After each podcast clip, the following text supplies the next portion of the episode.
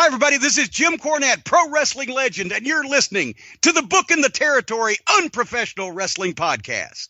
This is the artist formerly known as Daryl Van Horn, James Mitchell, the Sinister Minister, and I'm here to let you know I would rather slam my cock in a car door than to miss the dulcet tones of Hard Body Harper, my illegitimate son, on Booking the Territory podcast.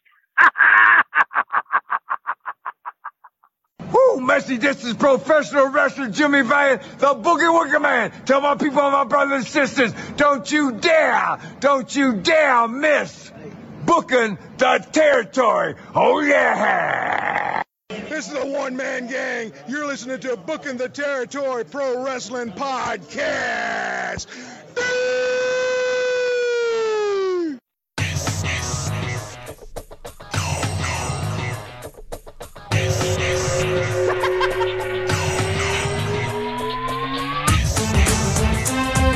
Welcome back, everyone, to this week's episode of Booking the Territory, the unprofessional wrestling podcast. Where today I'm sitting here with Doc and not Hard Body Harper. Harper got called away on Wildcat business. As he said, he's got to stroke the cock that feeds him, as he's got to do some work for the TV show tonight. So, unfortunately, you're stuck with Doc and I on November 19, 1988, doing Saturday Night on TBS. Doc, with that said, how are you doing? Oh, I'm doing great. I'm deep within my coronavirus bunker. Uh, you shouldn't lie to the people. Harper had a had a nasty, dry, unproductive cough and some chest pains and some fever earlier. We're not going to make. We don't have any testing kits, so we're not going to make that determination. But you might want to say a prayer for the bald-headed superstar. You, you know, you I'm shouldn't joke. You really shouldn't joke like that. Man, come on. You think if the virus is going to hit New Orleans, it's going to hit him? There's a, there's so many other people with. I mean, how transferable is how transferable is viruses when you do a lot of circle, circle, dot, dot? I'm just, I'm just Well, asking. nobody. That, man, when you when you fall out if you went on CNN, and they're like, "Where there's an advisory not to eat ass right now." I got to I'm tell telling you, listen that to this, cannot be healthy when we're talking about the coronavirus. Look, look, I've I've made a new discovery. You know what that Oh. is? You, you For- tell the people so that they can laugh at you. Man, I ain't even trying to get no laughs about this. Look, so here's the thing. I've been busy this week. I've been trying to run around up the shoot job. I had to take a, a work trip over the weekend.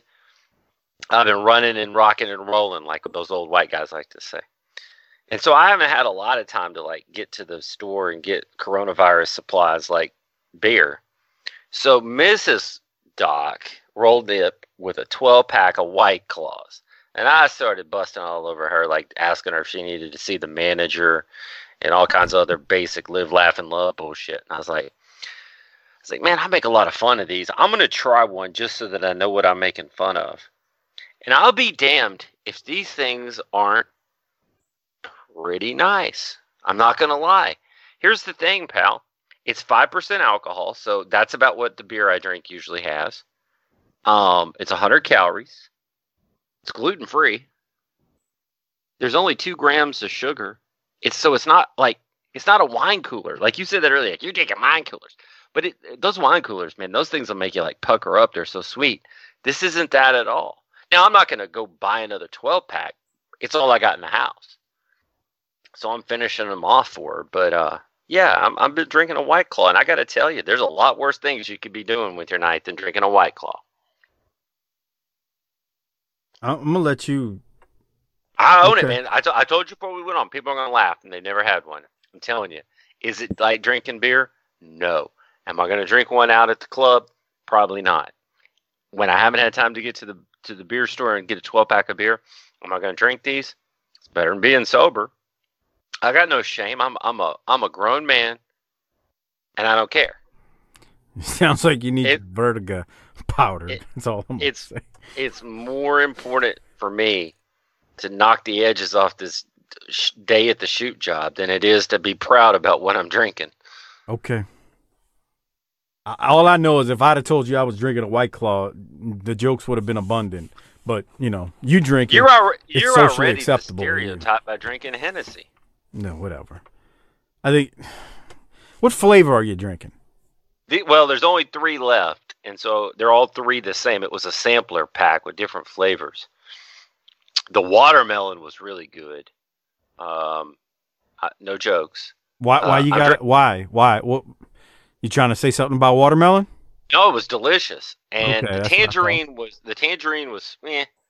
Um, the mango was pretty good, and now I'm drinking the lemon ones, and um, yeah, not my favorite, but they got booze in them. You know what I'm saying?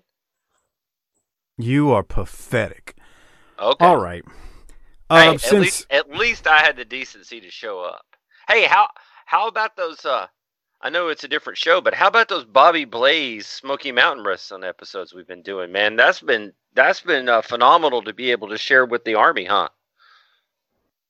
all I know is it's nice to have a first-hand perspective on certain things. Oh yeah, man. When he was talking about Tracy and Ricky Morton's girlfriends the other night, you know, the the show that just came out, that was phenomenal insight that you can't get anywhere else.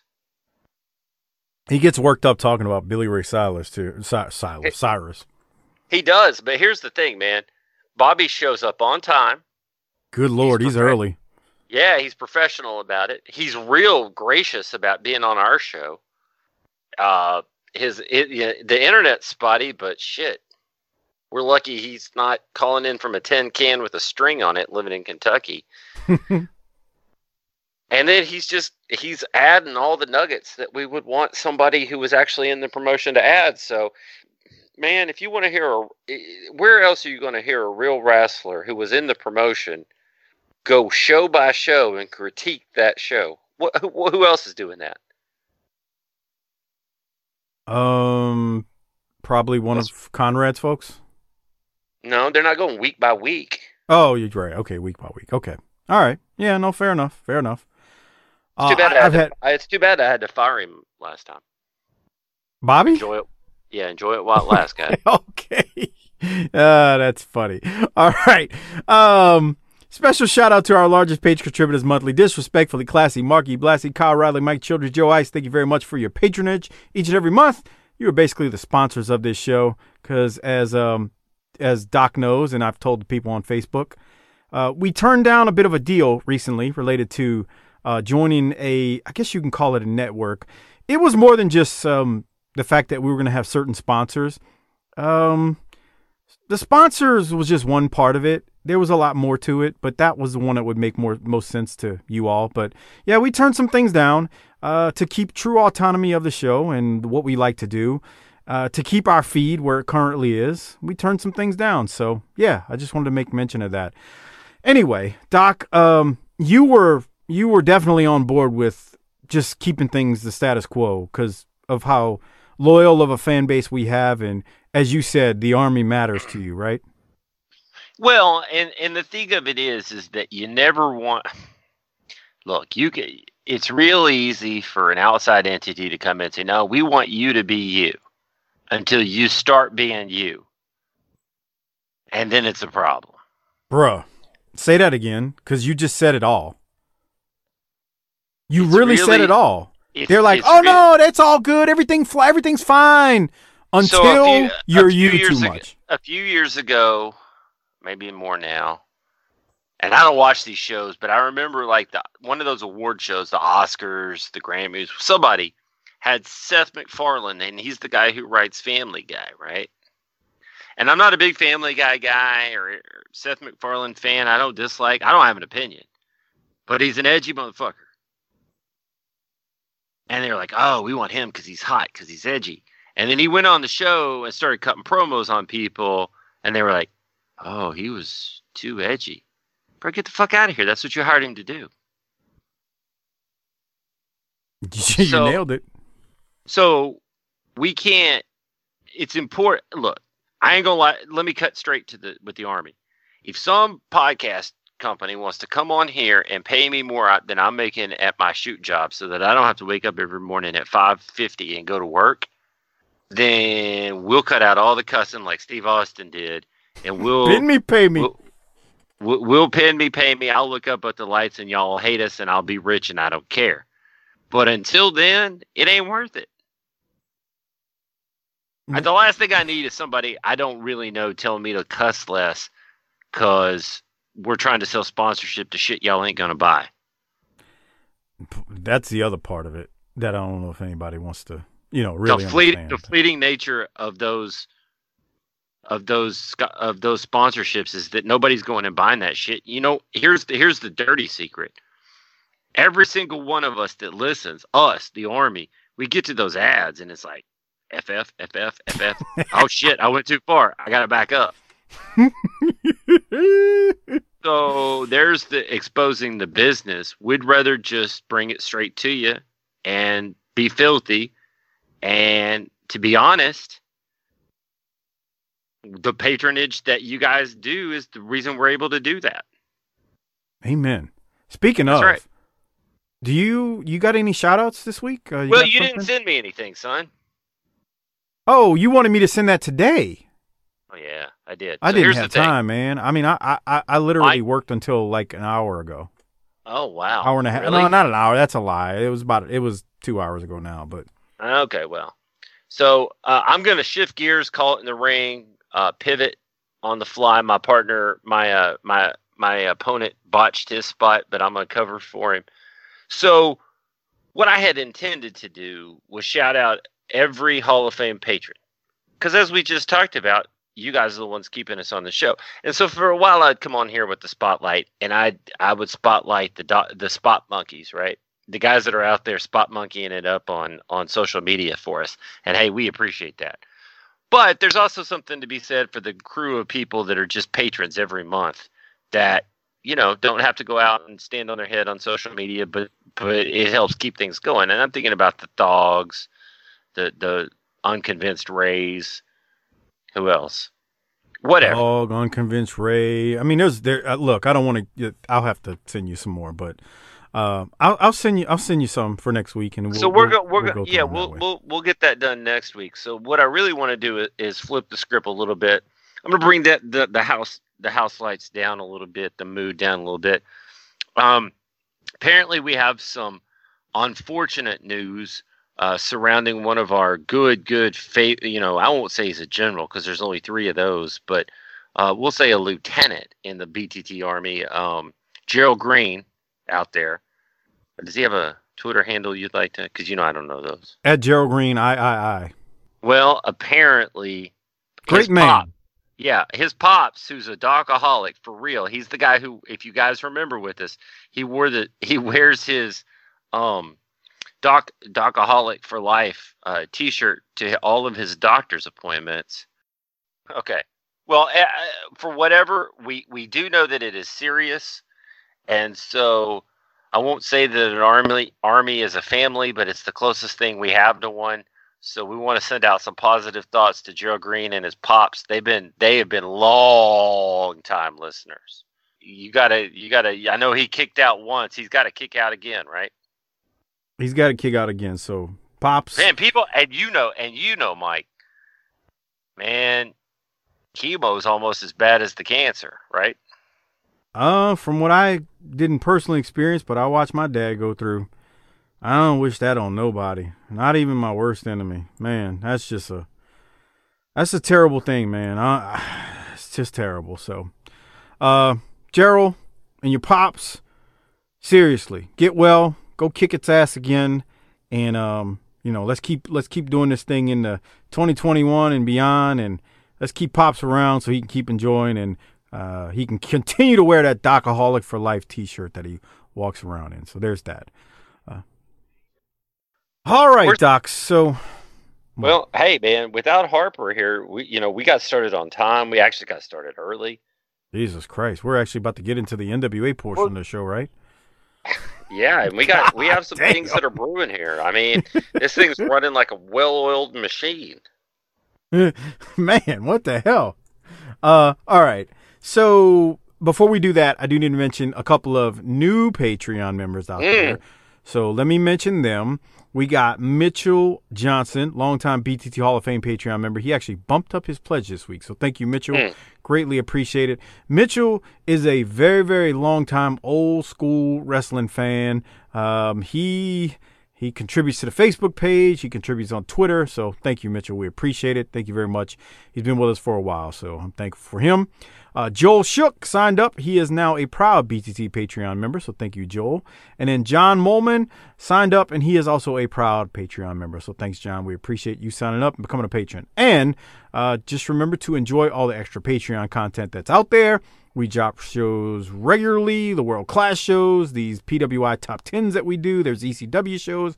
All that good stuff is available. And, Doc, uh, we're doing November 19, 1988 right now. We've got a Clash of the Champions coming up in about three weeks, maybe a little less. Uh, as I do the math, actually, probably about two and a half weeks from now. We got a we got the Clash Four is coming up at the beginning of December. So there you go, man. It's we're a, getting close to that. It's a ver- it's a veritable super card. the Clash. Oh yeah. Oh, you're being sarcastic. you say that. So, but anyway, we're still going to cover it because we promised to do so. And you can get that at tinyurl.com slash Patreon BTT. That's tinyurl.com slash Patreon BTT. Thank you for your support if you're a Patreon member. If you're not, consider becoming one. And if you don't become one, oh well, you still get this free show free of charge. There you go. All right, Doc. Are we ready to get into Saturday night on TBS from November the 19th, 1988? Uh, very much so. Thank you, sir. All right, so let's do this thing, pal. Uh, November 19th, 1988. We Mm. open the show.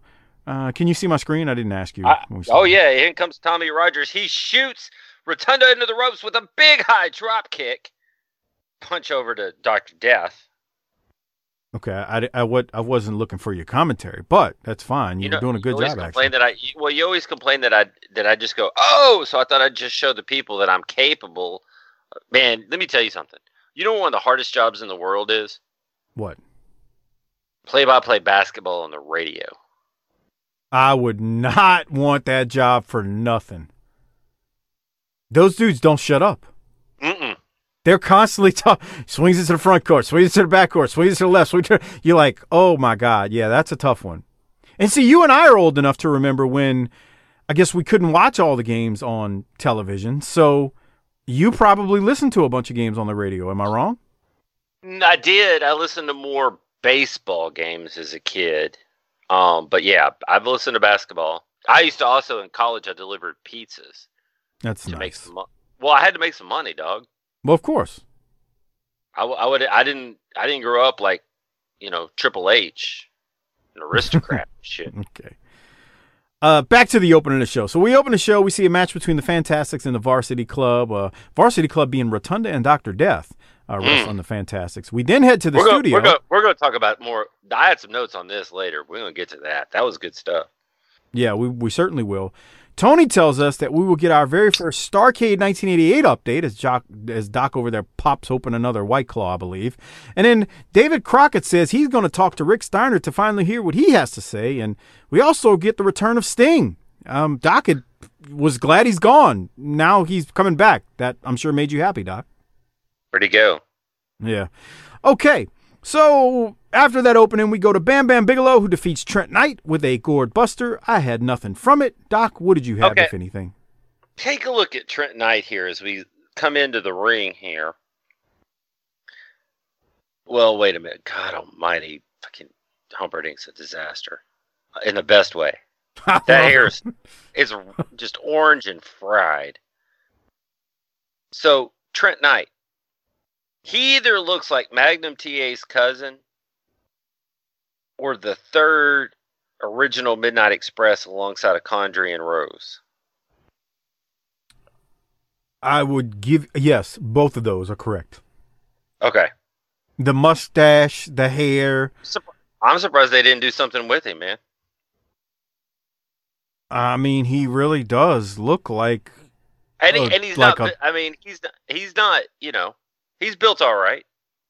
You get him Oh, on a he's got- cycle or two, he's he's ready to go. he don't even need a cycle, man. I mean, he's got that typical 1980s wrestler look to him. Like True. he's a little linky, but it's because I think he's a little tall.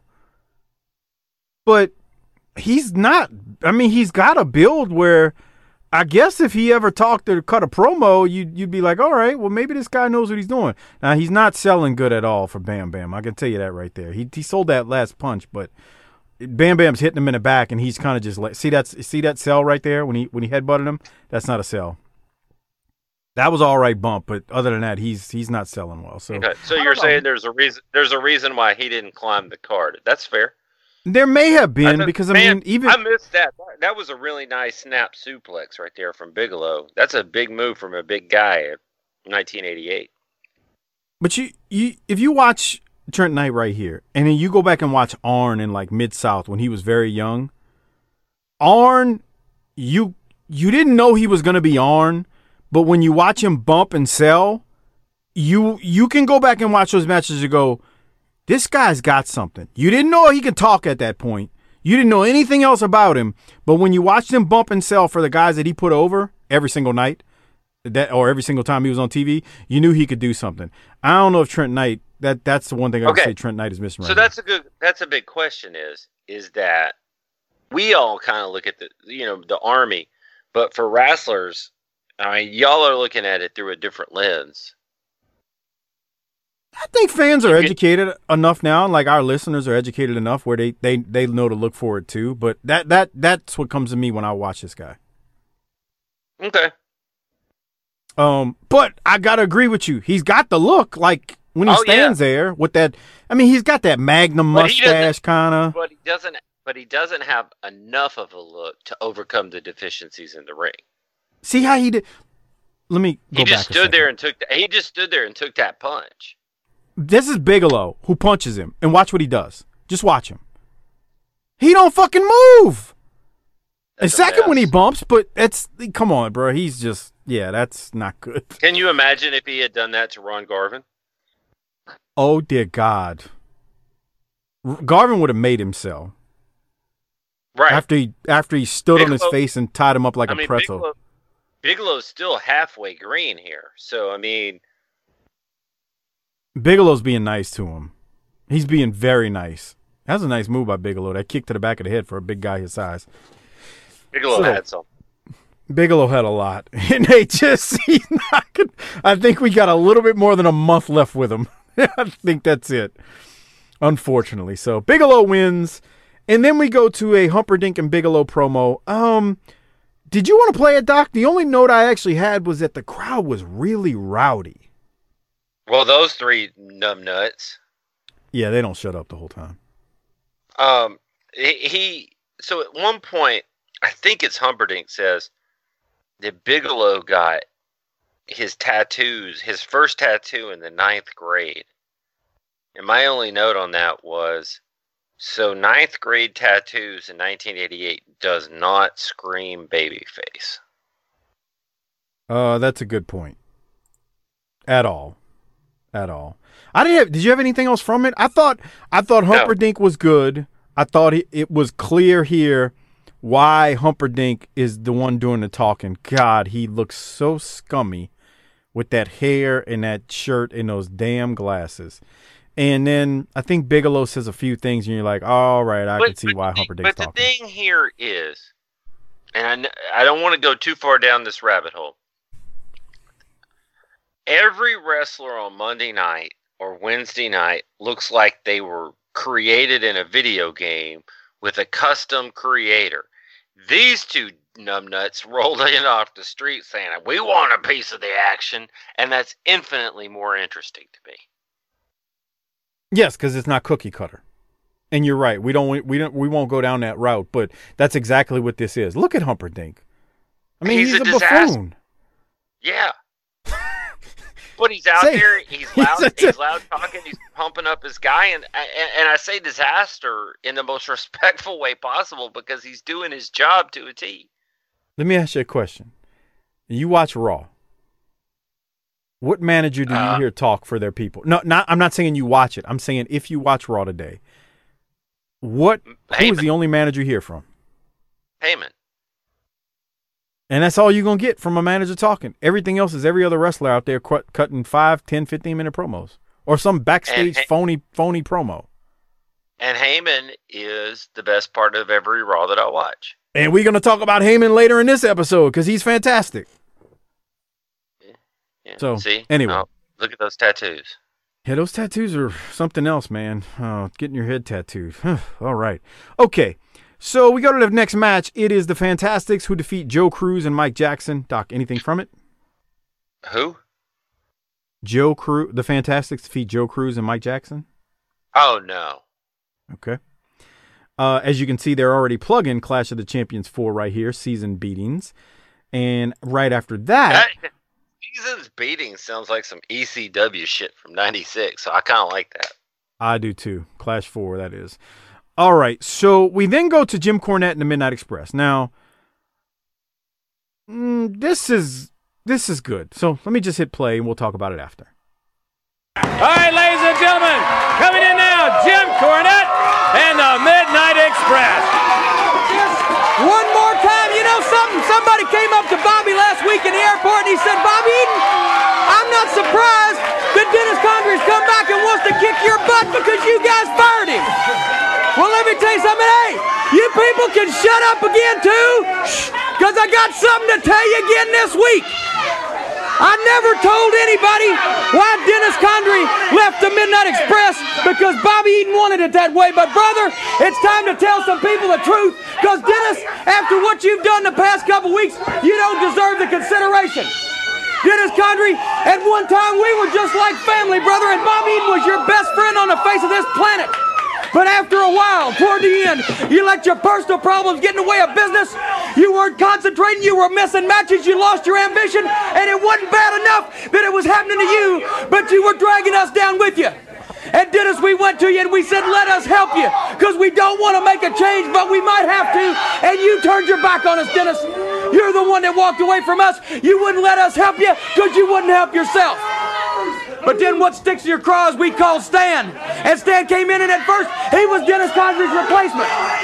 But then all of a sudden, the replacement became greater than the original, and before long everybody realized that Bob Eaton and Stan Lane were the Midnight Express, and they were a greater team than any that came before them.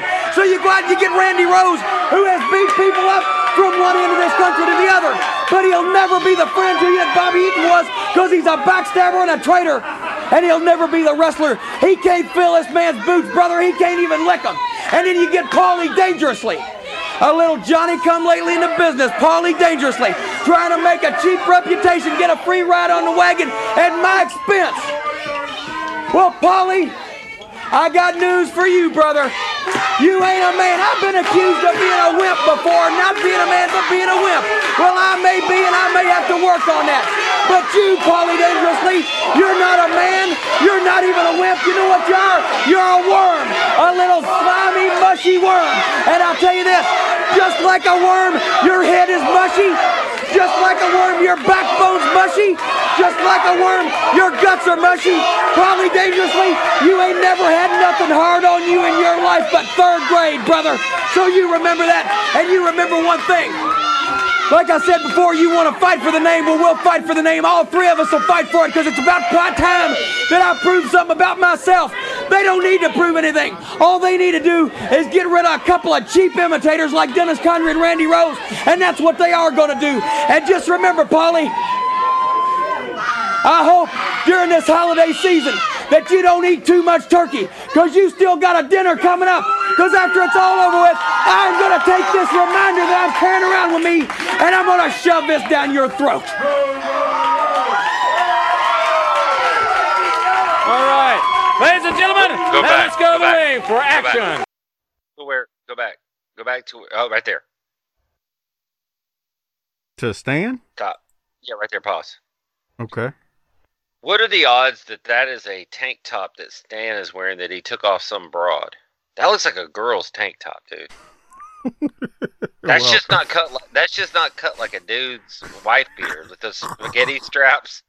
Those are spaghetti straps across the shoulders, man. Okay, so it's ironic. uh, We don't. We never discussed this stuff beforehand. Look, one of the big reasons that we turned down the sponsorship is that they'd want some sort of professional production here, and we literally do not discuss a damn thing about this shit. And if we try, like if I'm at work and I like send you something, I'm like, "Hey man, did you see that?" You're like, "Don't, don't, don't, don't. Save it for the show." So we do no prep on this. Together. So, Well, it's ironic you said something about Stan. I, I don't have anything. I don't have a note about the spaghetti straps, but now that you said it, I can't unsee it because that that does have a low, low, low cut tank top look to it. But I'm And not going to say it across- is or isn't. That is cut. That's cut to show off titties, man. Okay, so I'm not gonna say it's a it's a woman's tank top or a man's, but what I will say is, and let me say this one more time about Stan Lane as he stands there with that shit eating grin. Because look at him, Doc. Look at him in all his glory. To quote William Bozard on Twitter in our Facebook group, Stan Lane is every stereotypical douchebag rolled into one right here, and we love him for it. And he's sitting there thinking, I wish Jim would shut up so I could get back to the back and get my fucking Johnson in some girl's mouth. That's nice, Doc. Grow up. Come on, man. I don't know. Uh, I was recommended by Steve Sapita to, uh, oh, Steve, Chris Sapita to to give out a Steven Jaworski crank off moment of the week. He might be cranking one off to Stan Lane right there. Now I, I just leave it at that because Stan Lane looks like a straight douche. Look at that. The only thing he's missing is the freaking gold chain around his neck. yeah. Oh, So this wasn't this wasn't as hot as last week's when Corny was just ridiculous. But it was good. And basically I like the fact that he's really for the first time putting Condrey on blast. I had that note too because he says, like I like when you watch just for a second, you start thinking, man, is he about to break kayfabe and and put Condrey on mm-hmm. blast like for real, for real, and and say something about his marriage? I mean, I knew he wasn't because we've heard the story now all these years later that you know he didn't even know, but like. Well, he knew, but he didn't really say it at that point. Uh, the story didn't come to light until many years later.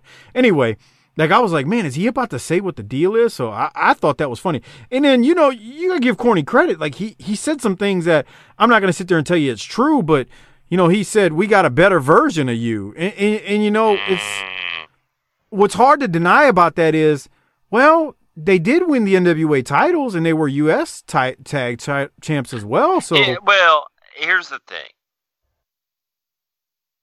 Boy, this is hard to say. In 83 and 84, I want Condrey and Eaton because they looked the part. In 88, I want Lane and, and Eaton. yeah, me they too. the part. I think it was a perfect time. I know they didn't plan Con- Condrey, Condrey is one of those guys that's caught between generations who was a badass wrestler, but by 88, it was starting to look like, I mean, he was really confined to being a Southern wrestler. They they needed Stan for the for the time frame. Stan was perfect for for TBS. Oh yeah. Now Stan was great earlier. Don't get me wrong. Stan with with Steve Keirn and the Fabulous Ones did. I mean, that's the precursor that set the groundwork for the rock and roll. But man, Condrey and Eaton in 83, 84, 85 is the right combination. And it and it was like it was it was like it was planned, even though it wasn't. Stan was the perfect replacement for the perfect time period. Right. Like like because basically, and I don't say this lightly, he was like the Ric Flair of tag team for a tag team member. Who? Stan. Like what I mean by that is, you know how Flair talks about all the girls and stuff, but Flair had that flamboyant image and the way he could cut the promos. Stan, just standing there, he's everything you want him to be. He didn't say a word right here, but he's got that stupid grin that he has, and like you point out, the damn tank top, and he's just like, "Come on, Jimmy, let's just get this puppy wrapped up." So hey he Jimmy, get to the wouldn't it be a hoot if wouldn't it be a hoot if I wore this broad s- shirt out there? right. oh, anyway, I just think Stan is he. I agree, he's perfect for the time period. Like, and that's what actually makes this feud so good is that it's more of a. Even though this isn't the new Midnight Express, it's a it's a more because Stan is younger, a more youthful Midnight versus the the older Midnight. In my well, opinion. you know, you know what doesn't make it good? what's that? Not paying the motherfucker off. Okay. Well, we'll leave that alone for right now. So, you know, Okay. who knows? Maybe in the near future we can get Jim Cornette to answer that question for us. What do you think about that, Doc? I'll just You call never him know. up. Ah, hey, man, I, I may just do that. Okay. So, any other thoughts on the promo, though, Doc? Uh, yeah, it was it was good, and, and man, that that suit still cuts. A, it's a. I love them carrying the suit around because it reminds you of the bloodshed. Sure the hell does. Good lord, it sure does. Okay, so we keep it moving and we go to the next match where we have Hot Stuff Eddie Gilbert versus David Isley. Gilbert wins. I don't have any notes from it, Doc. Do you? So, I thought he was with Jimmy Garvin. then I thought he was gonna save Rick Steiner, and now I'm not sure what he's doing. Um, he's going to be tagging with Ron Simmons Oh yeah, then there's that. So they're Ebony and Ivory, kind of in like the you tag and me. in the U.S. Tag Title Tournament. Yeah. Look, man. So we, oh, so what you're saying is you and I are like the Eddie Gilbert and Ron Simmons of 2020. nobody, nobody said that. Okay, Well, you pull some stuff out of your butthole sometimes. Oh boy, I did okay. that earlier. It was really disgusting too. That's that's that's really nice, man. Okay. All right. So the next match um, after this, we head to uh, Greenwood, South Carolina, to see Sting and Luger. They're defeating David Isley and Trent Knight, who we've both seen already this episode. But anyway, this that match, that particular match, aired on NWA Pro from the same week. Uh, At least that's what I believe I found in my research. So, Doc, did you have anything from Sting and Luger? I mean, they just basically win the match and that's it. One of the guys fired up on Sting, which I thought was kind of funny, but mm, other than that, um, my only concern about this, and I'll ask you here. So we think Luger is after Flair, but now he's stopping that to go be in a tag team with Sting. So yeah, let's talk about that for a second. So basically, Lex and and Luger and Sting cut a promo after, and, and Lex announces that he and Sting are the new our new tag team in the NWA. Okay. Now I thought Lex's Lex was solid during the promo. Sting just was screaming uncontrollably again, but Right. um, you know, he, I don't know. It's What are- just what are that we was weird. here? Yeah, that that's weird because, and here's the thing, just for people who don't know, Sting and Luger are not in the U.S. Tag Title Tournament, so it's but even really more but even but even more than that you know you're talking about a babyface division that has really struggled since magnum and you found two guys and we can discuss their merits or not with these two and instead of figuring out a way to make make them legitimate contenders to Flair, you're teaming them up and watering them down. well. Don't get too attached to them being. don't don't. They're they're like training together, and you know they're working out together. That was part of this too. But don't don't get too attached to them. At least in the next month and a half or so of being some quote unquote tag team. Man, they're a It's tag just- team. it's- they're a tag team for what feels like the next ten or eleven years off and on. Well, well, I mean, there's something to that because I mean they were like WCW tag champs and trying to. I'm talking about during the Monday Night War era. I remember that part. Right. Remember when they so were my like, point, my, my point is, you know, somebody needs to put the rocket, sh- decide which one of these two is getting the rocket ship, and let's, because right now when they're together, they're not greater than the sum of their parts, right? see, Sting, man, after that first clash, Sting could have been. To me, I like I've heard people, you know, peop, I've heard a lot of people say, well, Sting technically wasn't ready. Man, I don't know if you could you could have given him the belt, but goddamn, imagine if they did like a, you know, three match Can- series with Sting like they did with Steamboat and so, Flair. s- but it's it's it's about everything being everything. So Flair's lost old Arn and Tully, and that's taken a hit. And now he doesn't have the clear cut contender that he needs. Well, he's got Luger right now, technically. Luger's over there playing with Sting, trying to get Well, back. I, the I, look, I'm not. Look, I'm not disagreeing with you. Here's the thing about. Eh, what you got to understand about sometimes NWA Pro and Worldwide, they would have their own storylines going on at the same time. That was completely not- different and independent from the whole promotion. I've, I've I've seen that before on a lot of these episodes. I don't want to cite anything specifically, but everybody out there who watch those shows will know what I'm talking about. Look, Well, that's- Sting screaming. Uh, he was awful. Hold on, I gotta play it. Here, here's here's here's Luger wrapping up, and then watch Sting. You're big and bad. But one thing's for sure. My dad taught me a long time ago if there's a problem, you can run from it or you can fight. And me and Stinger are in this thing, the fight. We're not running anywhere. Okay, stay. Guess what? I feel great. Road Warriors come out talking about having to carry people all over the place. That's why they turned on the Stinger.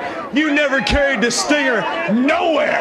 You never carried the total package nowhere. Let's talk about the Crockett Cup. Let's talk about tag teams.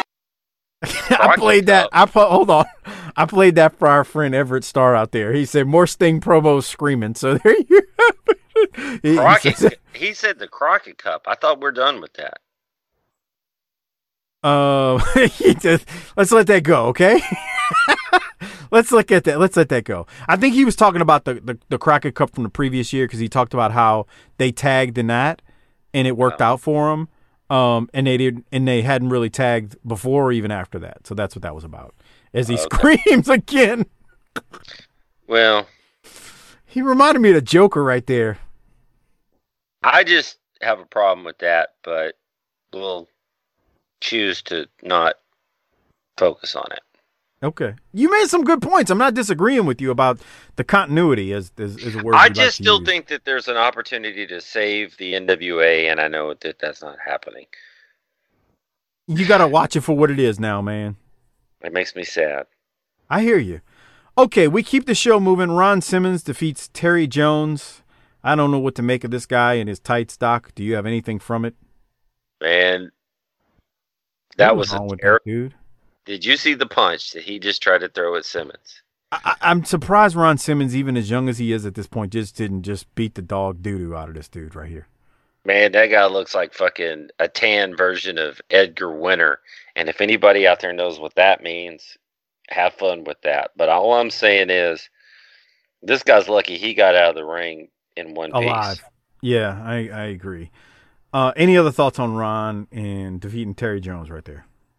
Uh, no. Okay. Um, hold on one second, Doc. I need to get to the next timestamp where we're going to listen to. I believe we got Barry and JJ coming up, so let's see what they have to say. Remember, Barry is in this feud right now with Bam Bam. They're going to be leading up to Starcade uh, for a match there, so let's go to it. Ladies and gentlemen, here he is, the United States Heavyweight Champion Barry Windham. Barry, you've had a lot of things heavy on your mind. Dusty Rhodes wants a chance at that Heavy title. on my mind. Wait a minute. Heavy on Bam my mind. Bam Bigelow, isn't that correct? I'll tell you what, I want to get something off my chest right now. Now, I am the United States Heavyweight Champion. I have defended this championship at all times. Not once have I ever backed away from anybody. You don't become champion by backing away from people. The way you become champion is defending a championship or going out for a championship, fighting anybody that you can. Bam Bam Bigelow comes out here and gets in my manager's face and thinks that I'm gonna back away. Listen, big boy, it's not gonna happen. Humperdink, you better teach him a few things. Dusty Rhodes, you better talk to Humperdink and Bigelow. Because I tell you what, I'm not gonna back away from anybody. Dusty Rhodes knows better than anybody in the world that I am not afraid of any man walking the earth. My championship is what I am proud of. The heritage of the horseman is what I believe in.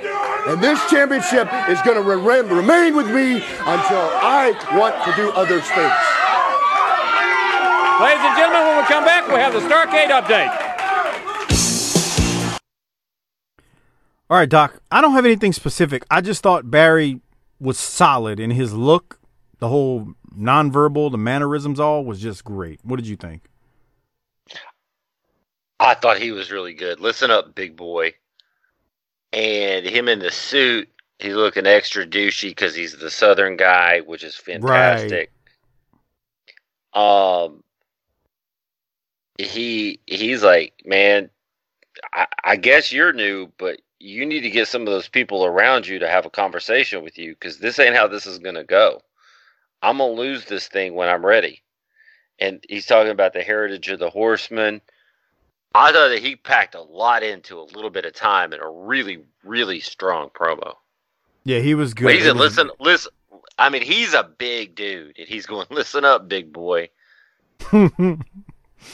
That's a great little line. yeah, and again, it's because it's it's dismissive i- in the way he's doing it, but I I don't know. I I really I really thought that was great. he's being dismissive to a big old dude too. Right, It's like a guy dis- the guy that we just learned got his first tattoo in ninth grade.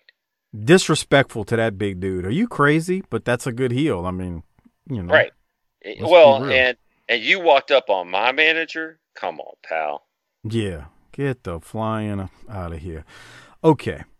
I thought it was great. Good stuff from Barry. So we'll go now to, after that, we go to a Starcade 1988 update. And we got Tony Schiavone and Magnum TA. They're in one of the arenas. I'm not sure if we're still in Greenwood. Uh, I believe we may be, but who knows. So let's get an update from them. They're going to tell us where Starcade 88 will be from. Okay, hold, So hold on real quick. Yeah. Isn't it a little weird that we're just now announcing where Starcade is? It's the 80s, man. I mean, I mean, they mean, they had known for a while, but they had known for a while, I'm sure, but they just didn't announce the date or didn't announce where. Okay. So anyway, uh, but it makes me wonder, like, yeah, because it's um Starcade. Just so you know, is December the 26th of '88. So, I mean, you're really like 39 days away right here. Uh, not 39. Um, well, no, a little bit less than that, but still, you're you're just over 30 days away from it. And, phew, I don't know. I mean, I wonder if like maybe people knew it just wasn't formally announced. I don't know. I don't know. Let's go to it now, though. Here's here's Tony and Magnum. Biggest event in wrestling, you talk about one thing. Fans all over the country, worldwide, know what we're talking about. We're talking about Starcade. Since 1983, it's meant the Super Bowl of professional wrestling. And fans, Tony Schiavone, I've been with every Starcade since 1983 and very proud to have this man with me, Magnum TA, who's our special guest host on each and every of the Starcade updates this coming season. Fans, a big announcement. I know you're very excited about it, Magnum, that this year, Starcade 88 True Grit will be held on December 26th in your hometown, Norfolk, Virginia, at the Scope Coliseum. What a great announcement, and I know you're very excited about that. I couldn't be any more excited because, you know, this is the granddaddy of them all.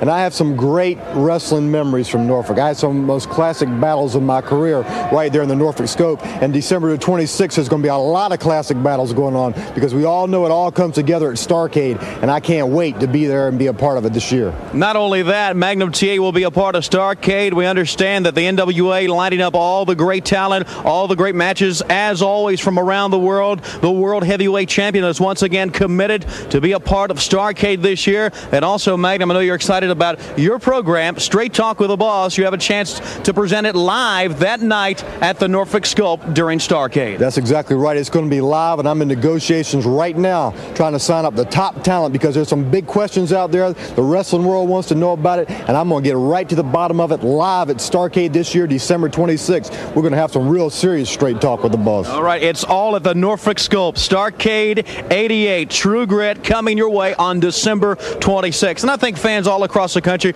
will agree with me on one thing. This man, what do you think of? I still think of him as the U.S. Heavyweight Champion Magnum TA. Let's go back in time and take a look at Norfolk's own Magnum TA. Well, after that, they replay Magnums running on the beach and whatnot, um, training. Uh, I don't have anything from this doc, so I'll, I'll leave that part alone. But any thoughts on the Starcade update right there from Tony and Magnum? I got some thoughts on all of this.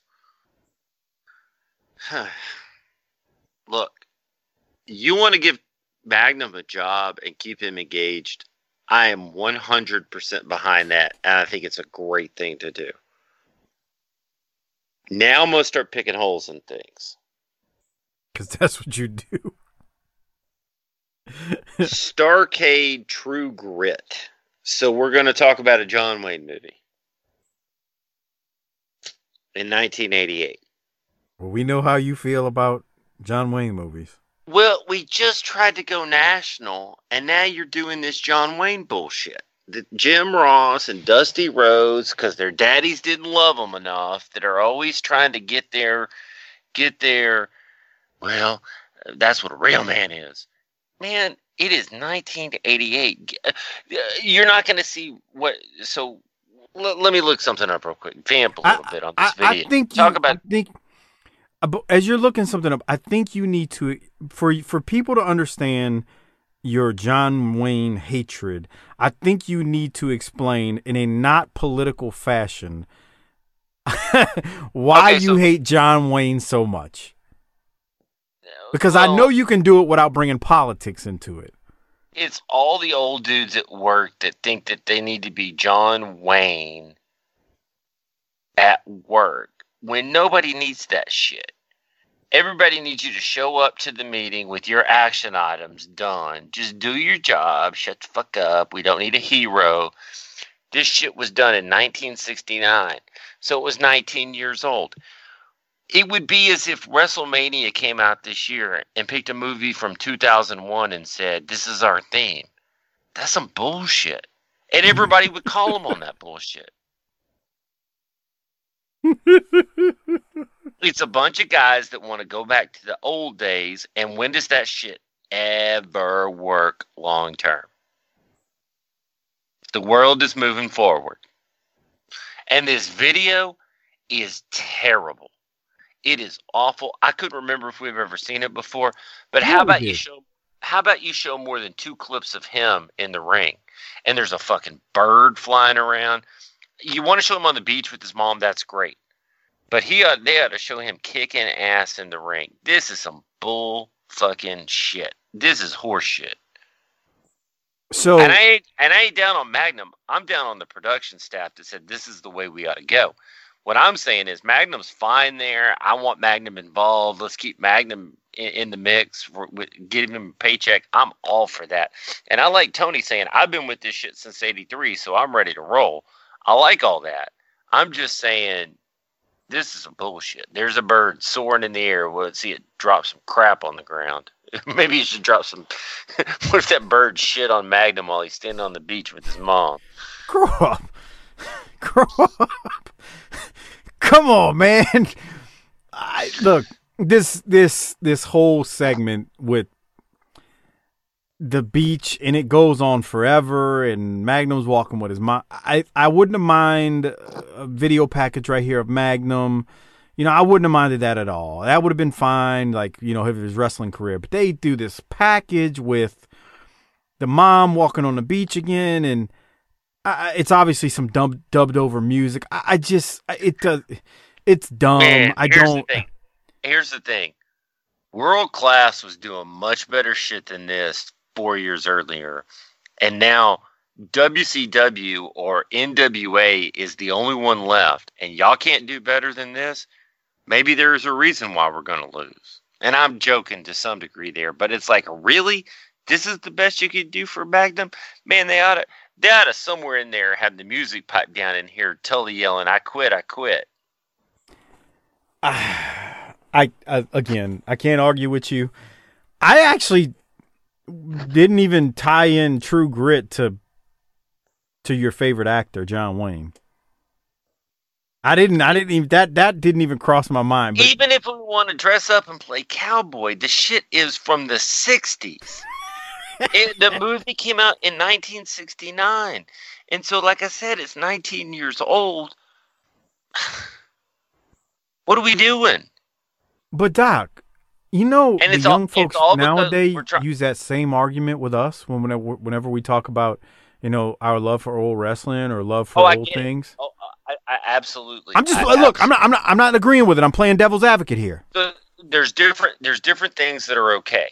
Um, so music you can go back on to a degree, but even my son's like, I'll play some hot jams, and he's like, really? This is some old timey bullshit. But his favorite Mhm. band, his favorite band that I play is Queen, and his favorite song is "Another One Bites the Dust." No lie. That's a shoot. That's a shoot, right? So there's things that are timeless. Um, TV shows, most of the shows from the 80s when we were kids, suck. There's only a few that hold up. Yeah, that's true. Wrestling had a golden age in the 80s. Let's be clear. Because I don't, uh, we were lucky to grow up in that. But I'm not one of these guys that's going to sit there and say, oh, the 85 Mavericks would have really uh, fared well against the. Brett, get the fuck out of here. The, today's, today's, I mean, do I think there's certain players that translate to any era? Absolutely. Do I think Charles Oakley could rebound in any era? You're damn right. Do I think Michael Jordan could, could get it done? Do I think Dan, Dan Marino could drop back and deliver a pass in any era? Absolutely. But if we're going to line up against the ages, give me today's team. Well, there's certain think Justin- players who, you who translate in any era. Do you think Justin Ver, Verlander or whoever would just just destroy the 27 Yankees? Let's be real. They ain't ever seen shit like that. It would be filthy. They couldn't handle it. they wouldn't. The Astros wouldn't have to cheat.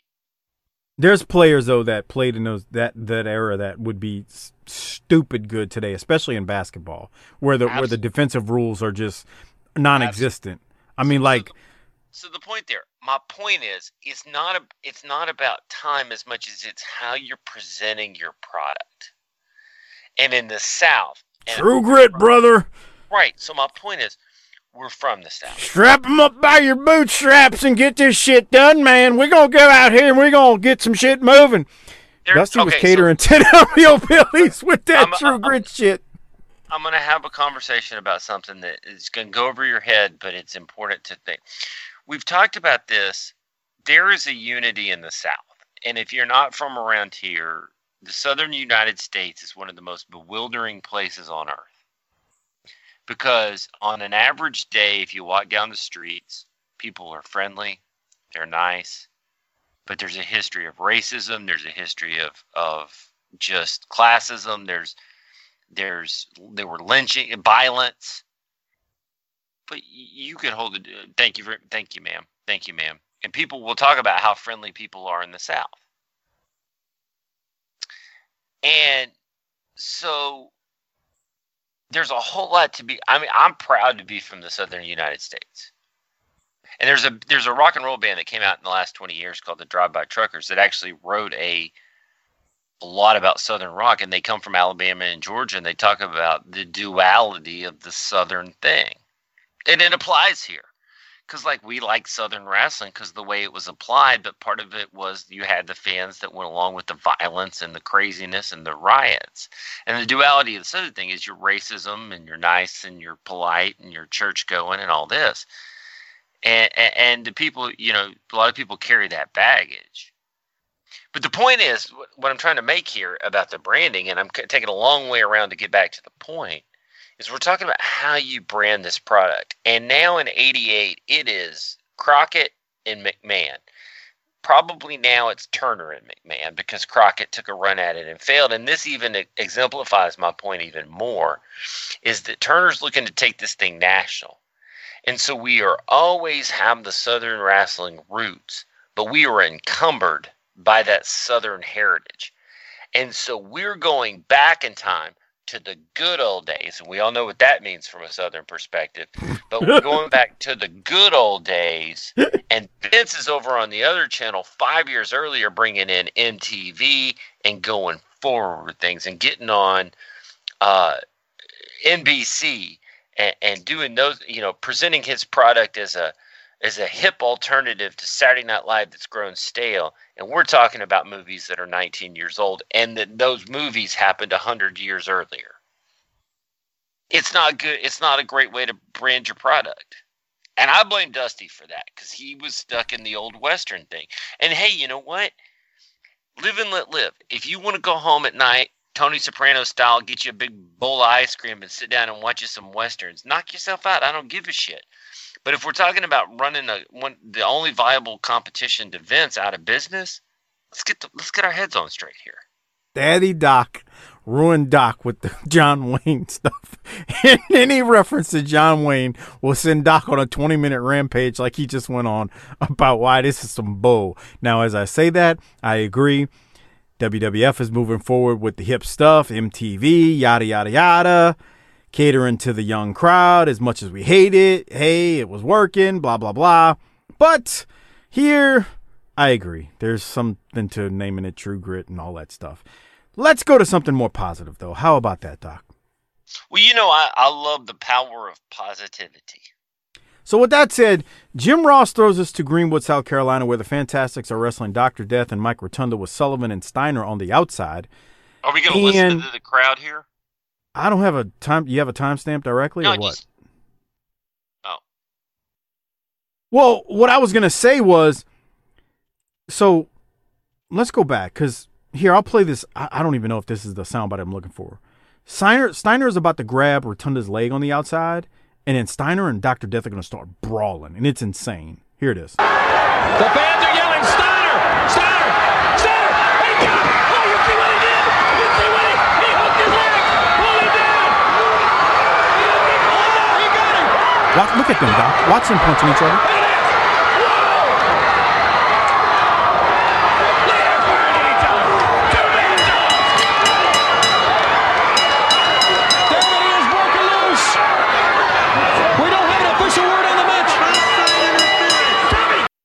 Those big bastards were going at it, man. Are you there?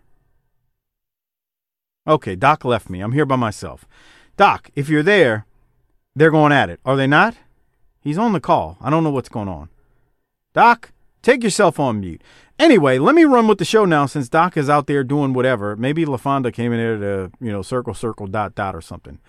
Uh, Doc, if you can hear me, now would be a good time to chime in. Oh, great. All right. So basically, what happened there is, um, you know, the Fantastics are wrestling Dr. Death and Rotunda with Sullivan and Steiner on the outside, and Steiner pulls Rotunda's leg, and it appears to, you know, he's trying to help the Fantastics. This leads to the Varsity Club beating down, the Varsity Club beat down Rick Steiner on the outside and then on the inside of the ring. Um, Schiavone says, Schiavone says, We saw this coming. Thanks for telling me you were stepping away. Tommy Young declares that the Fantastics have won the match. If you listen to Schiavone at the end of this, and I'm hold not going to play on, it. hold on, hold on, hold on, hold on. Get a timestamp there. Timestamp on what? Okay, never mind. Keep going. So if you listen to Schiavone at the end of this, he mentions that they, being the Fantastics, are going to advance in the tournament. So just for the record, because they're not really talking about this a lot, this U.S. Tag Title tournament, but I'll mention it. Right. The Fantastics and uh, battled Dr. Death right here and Mike Rotunda. This was technically a first round match in the U.S. Tag Title tournament. Now, so just so just so we're aware of that, I want everybody to know that was a title tournament match right there. Okay, so and that would have been I- nice. That would have been nice to know. and um, so yeah, I just wanted to to to mention that because I don't know if we've we've really talked about that at all. Now, so yeah, there there's that. I just uh, so we got that out the way. Now we've also kind of talked about the sheep herders a little bit, and I know we haven't really talked about this a ton, but I did mention the sheep herders actually were also in this tournament, and Ron Simmons and Eddie Gilbert wrestled them. But the sheep herders technically won, but the decision was reversed because they went to the WWF, they being the sheep herders. So they haven't really talked a lot about this tournament, but you just that was the end of, of one of the tournament matches for the record. So I just wanted to put that out there as we're Doc and I are talking Okay. about. Now, Doc, what else you got to say about this battle? God, man, these guys Well- went at it. Bruh, when Dr. Death and Rick Steiner teed it up outside, they were throwing bombs at each other. That was a fucking fight. Dude, that was phenomenal. That if you're looking, if you're watching along here, Sullivan hit him, Steiner hit Sullivan, and in comes Doctor Death, and these two bastards. Look at that. That's what I need to see on Monday night at least once a month. Just those two dudes were like, look at that. Mm, that's awesome, man. Because Rotunda got him from behind. That was great. Then my other note was at the end at pretty soon coming up here in another about minute 45 40 i think or 45 35 I, the thing that i thought and it's always the little things that i thought i thought dr death was going to rip off steiner's whole get up there and just make him nude. But the thing that I thought was phenomenal was when the Fantastics come in in a minute right here and chase him off. It's the little things. So here they come. He he knocks him down. They're still beating up on on Rick. And God, would you get to it when the Fantastics come in? They're coming. They're coming. I, I didn't want to. I What? wanted to watch the beatdown, but Watch Oh. Bobby Fulton. Watch Bobby Fulton. Fulton is fantastic. Haha, get it? Right here, where he's stand. Watch Fulton. He's got clenched fist. We won. We won. And now he's looking at Steiner. yeah, because he doesn't Yeah, know. he- right. So he turned on Sullivan, but we don't trust him yet. We don't know why. And it's the little things. It's like, okay, yeah, the crowd's into it, but we got to protect our ass because this guy's big and bad. And we're not sure what he's doing. Steiner and Doctor Death went at it on the outside. God, that was amazing. That, That- was fu- that was phenomenal. It almost reminded me of Magnum and Tully during the Ooh. baby doll kiss in '85. Yeah, yeah. it wasn't the a good- same. I said that's a good- almost. that's a good callback, though. It almost did, and it, I, I say that because Magnum and Tully, they were they that they just somebody did smarten them up, man. They were just firing off live rounds on each other's heads, and they didn't even give a shit. Doctor Death and Steiner, they were throwing bombs, but but it wasn't connecting quite as good as Magnum and Tully back in '85. But it was good, and I agree. We need to see more of that. And that shit made me go, "Damn, what a beatdown!" And it's evident now Steiner is out of the varsity club and we're not done with Steiner. I can just tell you that right now. We got some more good stuff coming up with Steiner. And I'll leave it at that. Okay. Man, how rid- how ridiculous did Kevin Sullivan look in that Oklahoma sweater right there? it's a white long sleeve sweater with the red O on it. Get the fuck out of here, Oh, man! a, buff- I ever a, a tell ya- sorority, I mean, a uh-huh. fraternity sweater buffoon. Man, I lived in Oklahoma for a while, and I got to tell you, man, I fucking that stupid Boomer Sooner song. Get out of here with that shit. You live in Oklahoma. Okay. All right. So we go from that great segment where Steiner is now, uh, we would think, is definitely out of the varsity club after getting beat down, to the varsity club, which is Rotunda and Dr. Death with Kevin Sullivan on the outside. No Rick Steiner, as we said. They are taking on the Italian Stallion and Randy Hogan. We want Steiner chants ring throughout the studio. They want Steiner. This dude is a sympathetic baby faces I've ever seen it. Steiner, that is, when I say this dude. Any thoughts on this match, Doc? Is uh, Randy Hogan and Italian Stallion flop around for these two? Not really. All right, me either. So, Man, he took a bad backdrop there, but whatever. Uh, yeah, I agree with you. So then we go to a promo, and we're going to hear from Sullivan, Rotunda, and Dr. Death. We're going to hear from the Varsity Club right here, so let's go to it. Reminder Rotunda is still the NWA World TV Champion. Kevin Sullivan, Rick Steiner, the, fan, the fans are still yelling for him. The last time, the last time I saw Rick Steiner, he was half stripped in the middle of the ring, It took bleeding. three of you. So what? So what? This is the greatest combination of all time. First of all, did you see how Doc and Mike worked together as a team? First time, there wasn't any mistakes. There wasn't anybody walking around scratching his head. There wasn't anybody getting lost at the airport. There wasn't anybody going, huh? What? It was perfect time work. He's Uh, a real athlete, that's why. Steiner, you're nothing but a moron, man. That's why you're out walking the streets, and that's why Dr. Death's in the varsity club. You're nothing but an idiot. Doc, you know the guys, he's stupid or what? It's like this, man. When you're good, you're good. And when you're bad, you're bad. And we're very bad.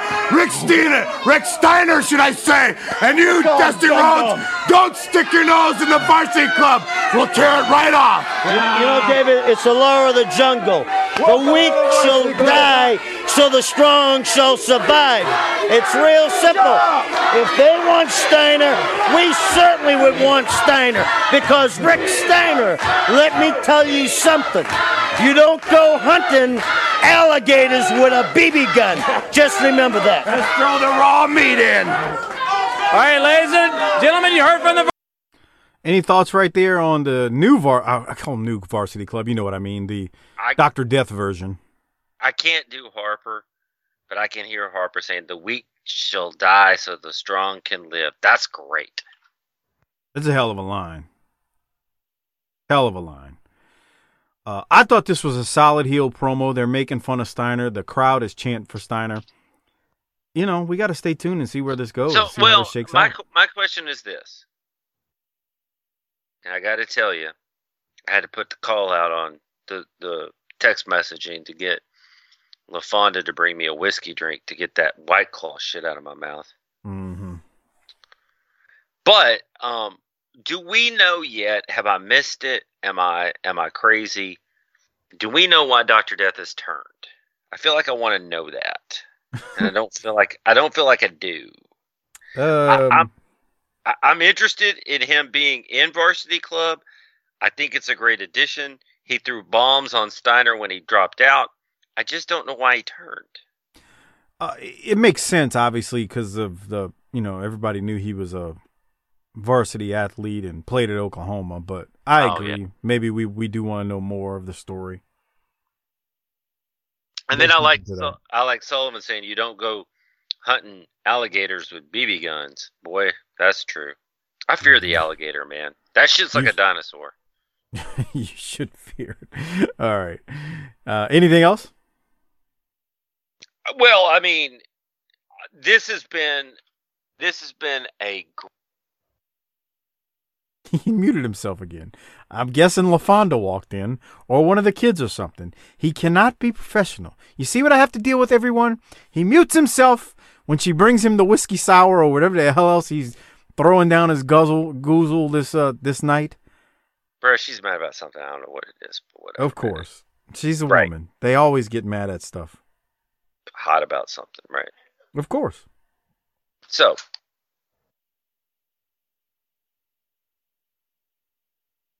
I'm listening. okay, we're not going to do this all night. Uh, Paulie Dangerously introduces his Midnight Express, uh, which he calls the original. So Paulie's Midnight Extre- Express come out and they defeat Phil Holiday and Brett Holiday. And Hold on, my note. I had to- was I had to put- n- no, no, no. You're going to stop. You're not going to keep I- doing that to me. All right. I had to put her, I had to put her in check, dude. Anyway, this Brett Holiday guy, he's reminding me of Rocky King a little bit, and that's Bruh. my note from the match. I want to know why three weeks ago the Holiday brothers were both white and now one of them's black. Well, get used to it. I mean, we make jokes about airtight, but the Holiday brother is now a brother. Maybe, maybe they're half brothers. Maybe they have a different dad. No, we've seen the Holiday brothers. You've seen they look- another they- holiday. There's a No, third no. one. There's a third No. one. There doesn't need to be a third one. That's stupid. I'm And- telling you, there's a third one. I'm telling you that, well, maybe mom, you know, went down to do some charity work at the prison and then got, Oh, come on. oh, He looks like Rocky King, though, to me. I, well, I'm just saying the Holiday Brothers look like a damn cracked out version of the Mod Squad, and now all of a sudden we got a super sunburn Holiday Brother. That's nice. Any thoughts on the holiday brothers here that are literally two different races? Do you like how do you do you like how I can make racially insensitive jokes without crossing so many lines that you still giggle a little bit at it? That's that's an art.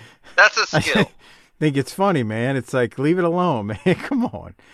Oh boy. All right. Any other thoughts on the Holiday Brothers here? Is the uh as Paulie's Midnight Express win their match? I just here's the thing. I want there's a couple of things. I want to buy into the original Midnights. And Condrey's look is a little far for 88. I don't really know Randy Rose. I know the name, but I don't really know him from anything that I can latch on to. And he really does also look I mean, Joe Diffie, we heard it last week. I don't get why two Southern good old boys are going to deal with this New York shyster. It's the, all- the, It's all about I- getting back at Cornette. But the thing I will say is, everybody's good enough here for me to buy in. Well, Paulie is about to keep it real right here. hmm So we need to go to him because he's about to spit some fire in this promo. Here it is. And gentlemen, there's the original Midnight Express, and then there's the Midnight Express, but there can only be one. Okay, you want to get personal, huh? You want to get personal, Jim Cornette? Let's get personal. Let's tell the real story, Jimmy, huh? When Dennis Condrey found you, you were nothing more. Which camera's on, guys? We're going to go to this one. Okay. See, Jim Cornette, you are a nothing happening photographer driving the wrestlers to the towns, praying that your mama kicks the bucket so you can inherit all her money. And then when Dennis finally had a good opportunity when he bought himself a ski resort called Aspen, Colorado, you got jealous. You couldn't handle the fact that Dennis Condrey was making money, could you? But the fact of the matter is, Jim Cornette, I'll give you credit. You are a great talker, but that's all you ever did as a manager. But you see, Jimmy, you never handled his plane tickets. You never handled his money. You never did anything that a manager is supposed to do. But you see, that's where I come in, man. Because I do everything for Dennis, and this man right here is a much better tag team partner than Bobby Eaton could ever hope to be. Because Dennis Condrey carried Bobby Eaton for five long years because he taught Bobby Eaton everything Bobby knows. By the way, Sweet Stan, the next time you do this in front of the Midnight Express, they're going to clothesline you so goofy you're going to pray to be in the ring with the Road Warriors. You know what I'm saying to you, man? There's one other thing I want to bring out. We're not here to fight for the name because the name is ours. We don't have to prove anything because we beat you up right here. You got to prove yourself. We're not here because the promoters need us to make their money because this is the greatest organization in wrestling and we're just the cream on the cake, man. We are here for one reason. And it's not because everybody thinks you're the Express. It's not because the people are on your side. It's not because David Crockett wants to buy himself a new tie. It's because, quite simply, gentlemen, we hate your filthy, stinking guts. All right, ladies and gentlemen, the original Midnight Express. No more signs up like that. Let me tell you something, David Crockett. I tell you real quick. You know, Jimmy Cornette, I keep on having a reoccurring nightmare about the first time I ever met you and your mother. It was out back in Louisville, Kentucky. You were standing out there behind the matches with all the rest of the, how do I put it, ladies of the evening, mind you. And let me tell you something. Your mother kept hollering, I want two guys for my boy to manage. She wanted two guys, all right, but it wasn't for you to manage, Jimmy. Mm. Okay. All right, listen, ladies and gentlemen, when we come back, you'll have. Come on. Well. now. That was not classy. no. Holy. That Come just- on. Was that necessary? Yeah, I liked it. Why are y'all should've been- talking about it like it's real? Anyway, ugh. stiff I stuff mean- right there. He, I can't. I kept waiting for him to say, "You wanted a cosmic fireball? Well, you got one in the back seat." Okay, couple things there. Paulie keeping it real. I mean, he Mm. thought he breaks kayfabe, man. You were a lousy cameraman. Dennis saved you from that. Oh, whoa. And then he's imitating Stan with the wiggle. Did you catch that? He's imitating him. I thought that was funny. Yeah, but I thought the line he delivered with it was great too. You're gonna wish you were. You do that again with us. You're gonna wish that uh, you were in the ring with the Road Warriors. Uh, true. And then Condrey at the end. Your mama Yeah. wanted two guys, but it wasn't for you to manage. Come The on, thing- bro. The thing that I really, really liked, because there's a lot of truth to it here. Again, let's detect lies. He said, We don't have to fight you for the name. The name's ours. And technically, he's correct. Now, they got to educate most of the fans in 88 about that. But they're right. Did I you mute yourself again? I did not. Oh, okay. I thought you did. Go ahead. So so technically they're correct about the fact they're the originals. And they may not be the best, but they're not It's- lying. It's an interesting uh, conundrum we have here, or, or a little to pay- feud. It'd be great to pay this off. Well, why don't you just stop talking about that and just go with it for now? Oh, okay, I will. Sorry. All right. I love. Yeah. I love wrestling. So anyway, uh, I thought this was a tremendous promo from Paul. He, you know, he can cut promos. It is what it is at this point. He had a well. It's it's easy to see he had a natural ability from an early age. Um, I think man, Condrey's still in his thirties. There, that's ridiculous. that is really ridiculous. I looked it up this week. I didn't write it down, but I think he's in his thirties. I'm like, you got to be fucking kidding me. And that, that guy, He looks like he's Anyway. 48. Easily. Right there. right? Yeah, that's something else. So, all right. Anything else, Doc? Well, the point is, is that I mean, th- there is the idea. There, there's two schools of thought when it comes to promos, right? You can. Some people are born with it, and some people learn it. And so you look at two guys that are. We've talked about on different shows here that exhibit that in different ways. So you talk about Corny, who was, I mean, great out the shoot. Paulie was great out the shoot. Paulie's still delivering great promos today. And think how hard that has to be to deliver a compelling promo on Monday Night Raw in 2020 has got to be like pushing a fucking boulder up a hill. Well, and the thing is, he does it. He he cuts long ones that are good. That's the Right. Right. you know, So he- unlike he's, ta- most he's people. taking he's grabbing you by the hand and taking you down the path. yeah. The other Yeah, he- thing is, so there's this one side that says because we talked about Trent Knight, so we're talking about you know, and you said earlier about about Arn, so it's kind of that nature versus nurture. Do you do you are you born with it or can you develop it? And the guy that I think eh, you know, so we talked, we just saw Paul, we just we talk about Corny. Those guys had it, you know. Then you talk about developing it, and we've seen a guy like Jericho learn how to develop it. Yeah, Jericho got good. If you look at him in Smoky Mountain to now, Right. it's tremendous. The improvement It's- is, is unreal. It, it is an evolution. So you can't say either one, like, oh, they either have it or they don't have it, because you can develop it. Because Jericho is one of the best in the business on the stick in 2020. But if you go back to 1994, you go, hmm, I don't know. I mean, Lance Storm got the mic in front of him, and I like Jericho- Lance, Storm, but you know, Jericho was meh at best in Smoky, and, And you watch him general. today, it's like man, right? yeah. On the mic, not in the ring. On the mic, in the ring, they were they were they were they were good. Oh, uh, yeah, just on the phenomenal. mic, man. So the so the point there is when we look at some of these guys, and we're going to talk about one here in a second that just popped up on your screen. It's like so Sting and Luger weren't born with it, but it's developable, if that's a word. Luger's gotten passable the last few months. Sting is still a disaster. And let's go to the podium where you got somebody who's scary standing there.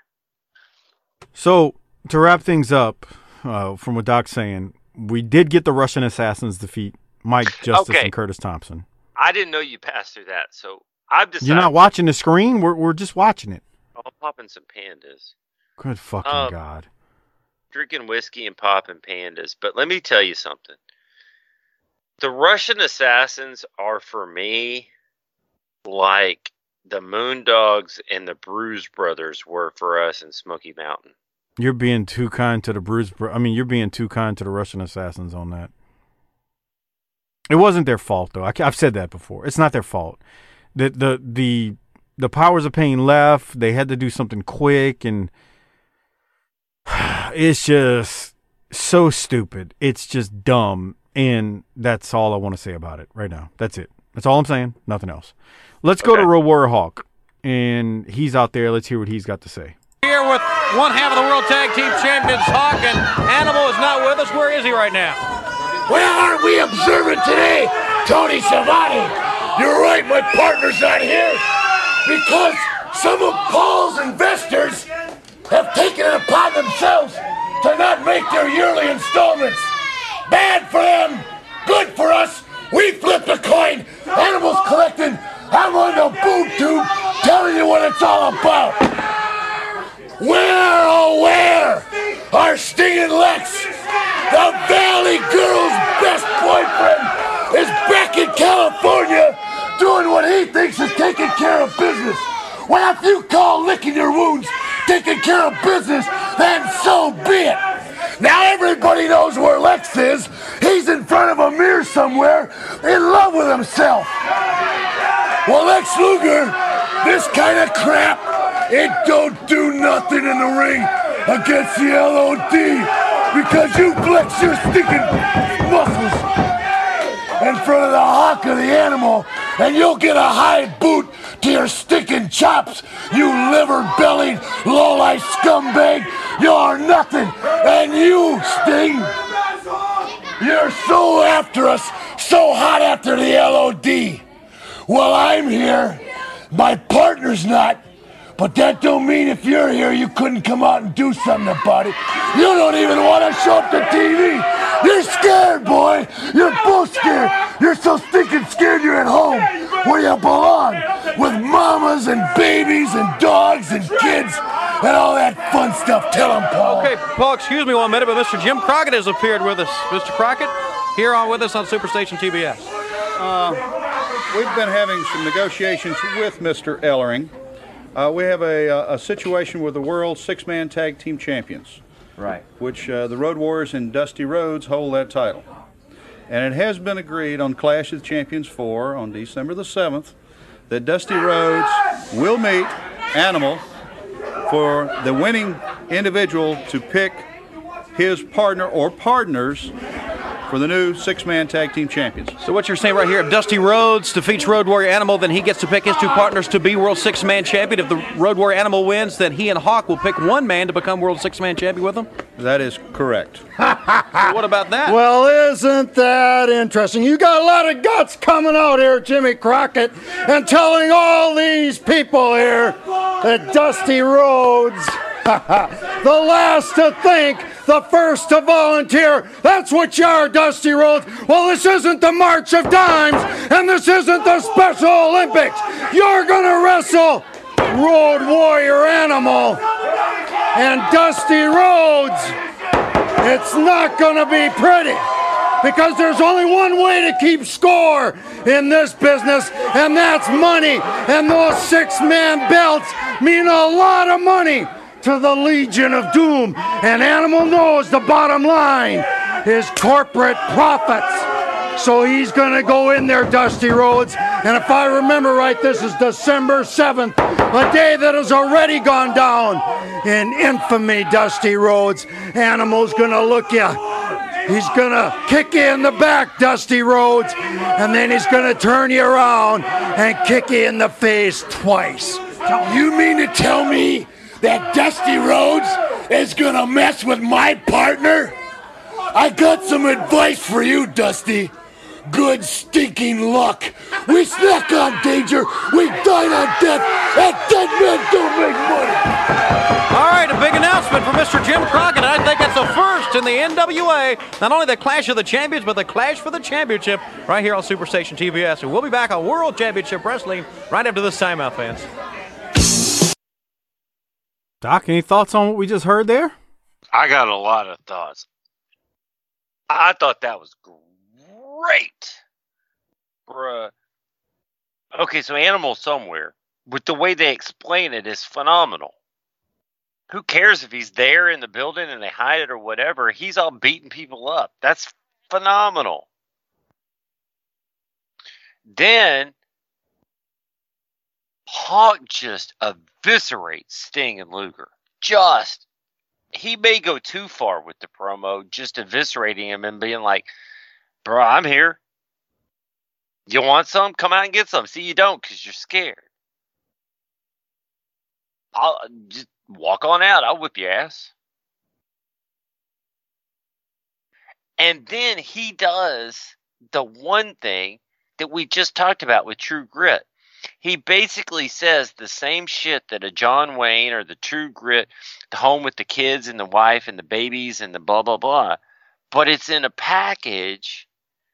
This 1988. It's Road Warrior Hawk.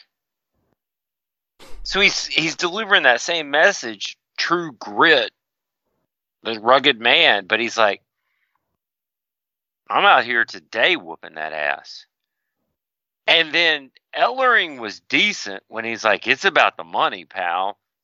He went on too long and then he kind of fell on his tripped over his own feet because that's what Ellering does. But then Hawk comes back in and is like, So you're telling me it's my guy versus Dusty Rhodes? Good luck, pal. I thought Hawk was phenomenal. He was great. Uh, this is awesome. Hawk was great. The explanation about where Animal is is great. And you Crockett- turn these t- and you turn these two guys loose to just beat the ass that they've always wanted to beat, not give a shit. Let's draw some money now. Yeah, this is this is some good stuff, man. This was whew, really really good. I just and I'll go back to what I said. That's why I'm fine with them moving on from the midnight. We had seen Road Warriors versus Midnight already. We'd I'm already seen it. We'd I still already think seen it. I think it's a mistake, but Okay, well this promo sure was good. no, the promo was great, man. Even Ellering was good. We saw Jim Crockett get out there and get monotone. I mean, but w- but the other thing is we have a little bit of closure on that that six man thing. You know, that's a that's a prestigious title. I guess it's. I think it's. I think it's. I think it's, it's funny. real- it, it's not, but I think I think it's fun. Here's what I think is funny about that. I think it's hilarious that we haven't talked about. I don't even. I couldn't tell you the last episode we talked about six man titles.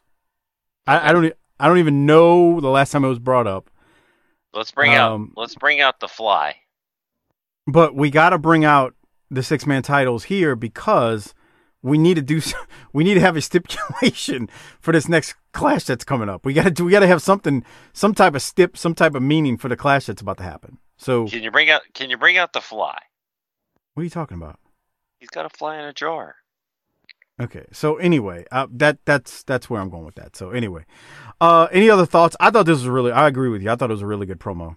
Man, I thought it was great. So with that said, we got Barry Windham who defeats Jerry Price. We had that happening in the background just a second ago. Uh, With the claw. With the claw. Any thoughts on that, Doc? With the claw. No. All right. So, um, any thoughts on Steiner's promo? Yeah, let's play it. All right. I didn't know if you He's a say something. he's a nut job.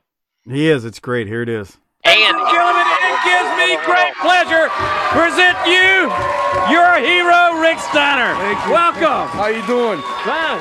I'm doing all right. How you doing, Spike? Spike's doing all right too. Look at him.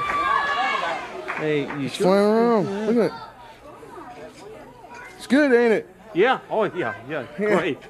Hey, how you feeling? I'm feeling all right. Hey, for those those three guys that beat me up, you know, uh, Big Chief uh, Kevin Sullivan, I'm gonna knock his head off. Well, you know, he, he says he's not finished with you yet. Uh, not finished. What else is he gonna do to They me? say they're gonna beat you up again. They're gonna put you out of wrestling. No, I, I'm gonna I'm gonna power slam Mike Rotunda, and I'm gonna I'm gonna beat up Doctor Death too. I got friends now. Come here. Look at. Wait, wait, come here. Look at. Hold on, hold on. Hold on. Hold on. Look, are, you my friend? See, thank you, thank you. She's my friend. Are you my friend? He's my friend. See, I have friends now. See, look at Spike too. It's good. Yeah. Wait, wait a minute, wait a minute. What? This, all right, Mike Rotundo. All right, what about Dr. Death? You know, they just I threw you out. him. I already beat him once. I I, I can beat him again. Watch. I, I get him. Right. What? And you do have friends everywhere. Out there, what about your friends out there? Hey, my friends. Are, hey, Spike. I have all kinds of friends now. That's great. Yeah. You too, David? Yeah, you I'm my your friend. I'm your friend. Oh, yeah? Hey, listen, What? we, got, we have a match in the ring. We have to go. Why don't you come over here with me right now? Okay. All right, Okay. ladies and gentlemen, we got a match in the ring. We'll see you. What you got from this? Okay, so he's a he's a disaster in a great way. do you know what do you know what he's doing there? Go ahead. Uh, let me count. Five and a half years earlier, he's doing the Boo Bradley base turn that Boo Bradley does in Smoky Mountain? Um, yeah, I guess it is similar. Okay. Because, it, well, see, in actuality, and, Doc, and, to be, and to be honest, he's really good at this. Like David Crockett's like, they're gonna get you, and he's like, what else are they gonna do to me? That's a great little line. That's off the cuff. Like, holy shit, what are they gonna do to me? But no, they're not gonna do that. I'm gonna power slam him. But he's doing Boo Bradley. um, and I and to be honest with you, he he's actually kind of like doing everything you you ever see from. Like that. That's this is like to me textbook how you build a good baby face, though. Well, Like, he you create empathy and sympathy for that person. And just like boo was mistreated by tammy and chris candido and smokey well here kevin sullivan and, and mike rotunda mistreated steiner. So it's it's the Well- same concept. they're never gonna do on national TV building giving Steiner the same prop that Boo got because Boo got his kitty cat killed. Mm, Boo got spl- Boots got splashed in the ring by Chris Candido, pal. yeah I mean, but see that was like so different but but they mistreated him I, I wasn't really talking about that part of it the whole mistreatment of him like Uh, they had him locked in a boiler room he had to sleep on the floor i mean they just like they treated him like a damn dog Okay, so And for yeah, watching, and then they murdered his cat in the middle of the ring it- at a big show. so we're watching a video here. What is this? What is this? What is that? That he hits him with? Yes. It looks like an aluminum can of some sort because it's bent so- See how it got bent? Yeah. And I kept thinking it was like a big beer can of some sort, but they No. kept saying it was kerosene or gas, and I'm like, "What is there gas in the building?" No, it's a, um, it's either one of the. Remember how back in the day they'd have the old metal trash cans, but that thing's got a handle on it, so I think it's like just a like a like a aluminum or metal bucket that's hollow, has nothing in it, and that's and he's beating him upside the head with it. He dented that son bitch in though. No shit. We're talking about Abdullah, and Gary's got the the. Come on now, he gave him reached in his pocket and gave him a treat so he'd settle the fuck down. But the Black Terror, man. Hey, they got the podium fixed. It doesn't look. Uh oh, he's He's about to start chewing on that bitch. I'm not playing it because it's only 30 seconds. He's licking No, it no, you time. don't. You don't have to play it. But man, I was like, they were like, "That's a gas can or something." I was like, "What's a gas can doing on the fucking center?" Just happens to be laying there. Yeah. All right. All right. So, All right. So I'm Abdullah, out of I'm out of booze. So let's wrap this thing up. Abdullah defeats um, Eddie Sweat in like 15 seconds, and he stands on his face again. Abdullah's eating paper as they rattle off the last the last 30 seconds of the episode, and Gary Hart is up there with Abdullah. Abdullah, it, you're right. They did fix the podium, or or they they they either did that or put a fresh coat of paint on it because I don't see the divots from where he was chewing and gnawing on it from. But anyway. And that's how the show go, goes off air with Gary Hart barely getting 30 seconds in and him mentioning he's going to unleash someone else soon. So we'll have to see what he's talking about or if he's talking about anything specifically. So there's that. All right, Doc. So before we get out of here, uh, we do need to do the Rolex and we need to rate this show. I want to remind everyone uh, to use our Amazon referral link. If you love this show and love what we do each and every week, go to tinyurl.com slash bttamazon and make sure you use that link each and every time you shop on Amazon. Give that link to the wives, girlfriends, women, in your life and tell them to use it each and every time they use Amazon. Again, it's tinyurl.com slash BTT Amazon. It's a great way to support this show without spending anything extra. And like I said earlier, become a patron at tinyurl.com slash Patreon BTT for even more great content. And we thank you very much. If you're a patron already, there's a lot of you out there. So thanks for supporting this show. And if you're not one, please become one. Okay, Doc, we need to rate it. Uh, Rolex. I want to go first to give out a Rolex though, before we do anything. And earlier in the episode, I was contemplating someone else. But as I got into the episode, I had to give this one to Dennis Condrey. And I don't, to, the, to my knowledge, think we've ever given it to Dennis because Dennis really never speaks. I think we may have given it to mid. To, I know we've given it to Cornette, and we may have given it to the Midnight as a whole. But I had to give it to Dennis because one, he doesn't talk a lot, but when he said that line, about yeah, Jimmy, you was out there waiting, your mama was out there waiting. She didn't want to want two guys to manage though. She wanted for her. So I'm giving mine to Dennis Condrey. What are you doing? Who are you giving the Rolex to? It in for a shoot. It is very rare that I walk into one of these where we hit the red light to go to start the show where I don't know who I'm giving it to. I usually have it written down. I usually have some sort of note, and I sometimes will change it, but I always have an idea going in, and I didn't have an idea tonight. And I'm walking out telling you, I'm giving mine to Hawk.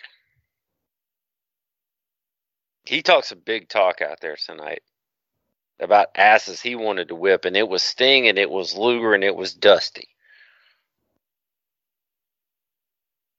Hawk was damn good. I'm not going to disagree with you. And I mean, Condrey got some shit across you can't get across today, so you know I appreciate that. But I'm going with Hawk.